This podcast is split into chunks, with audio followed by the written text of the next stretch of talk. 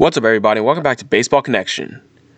So today we have some news coming out of, well, both Japan and Arlington, meaning that Arihara, Kohei Arihara, has signed to a two-year deal with the Rangers. And, you know, he was one of the, you know, he was one of the guys that, you know, we are looking at coming over from Japan. There is at least one more. Uh, I know this because I know the Red Sox are interested in these guys, but you have a pitcher who's signing a two-year deal with the Rangers for six point two million dollars. So a free agent who was just posted by the Nippon Ham Fighters. That's the same team that had uh, you know Shohei Otani before he came over. But he's right in his prime. He's twenty-eight years old. And in his past six seasons in Japan, he was eight and nine with a three point four six E R A. And it makes you wonder, you're like, okay, well, a three point four six E R A in Japan, what's that going to translate to in the major leagues? Because, I mean, that's good, but usually guys who are going to come and be an impact arm in the major league, at the major league level, are guys who are absolutely dominating in Japan. And it's not like he was absolutely dominating. I mean, his best season was twenty nineteen, when he made twenty-four starts and was fifteen and eight with a two point four six E R A and a zero point nine two whip. But the thing is, these numbers don't really translate, so you just have to look at the kind of stuff he has. He has a fastball in the low nineties, and he throws a changeup and a slider. So he's definitely not an overpowering pitcher. And to me, that makes me think that he would be like a long guy, like a long reliever out of the bullpen. But it's being reported that he's still expected to be part of a Rangers rotation because the Rangers need pitching. They really do. I mean, right now, their pitchers are Kyle Gibson and Jordan Lyles. And then you have guys like Colby Allard, who hasn't really done much at the major league level, so with a lot to prove. Uh, you know, Wes Benjamin and Dane Dunning. So they have a lot of question marks in Texas. So bringing this guy over from Japan, you know, he's going to get a chance to contribute right away. But if you put him on a contending team, he definitely wouldn't be a starter for them, just because that stuff doesn't really play. A right-handed pitcher throwing in the low nineties, Uh, unless he has some insane command or some filthy, you know, off-speed pitch, that just that doesn't translate to uh, a, a starter on a good team.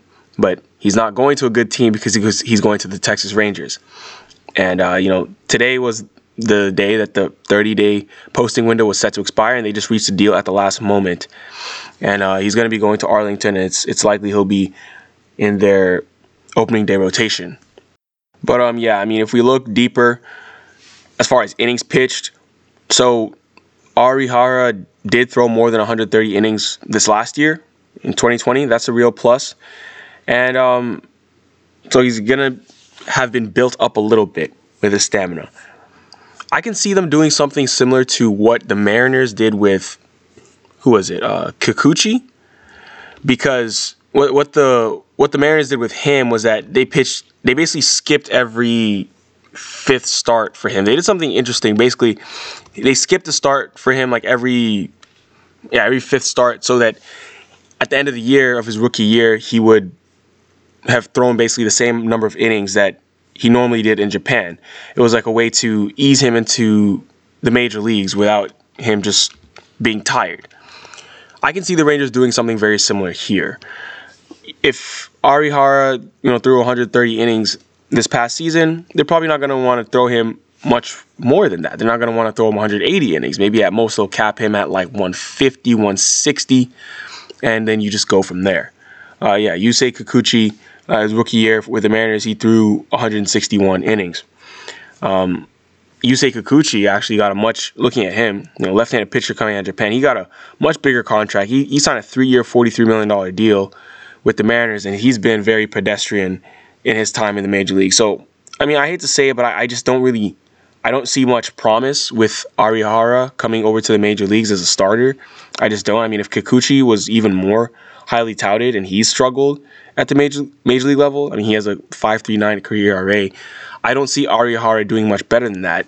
It just makes sense that a team like the Texas Rangers went ahead and signed him for basically nothing. It's two years. six million dollars, and you know, if it doesn't work, you know, then they can wash their hands of it in two years and be done with it. But it's it's a very low risk signing for Texas, and for Arihara, it gives him a chance to prove himself on the major league level. If he proves me wrong and he actually is good, then yeah, he'll be able to parlay this into uh, long-term deal after these two years are over. But if not, you know, it is what it is.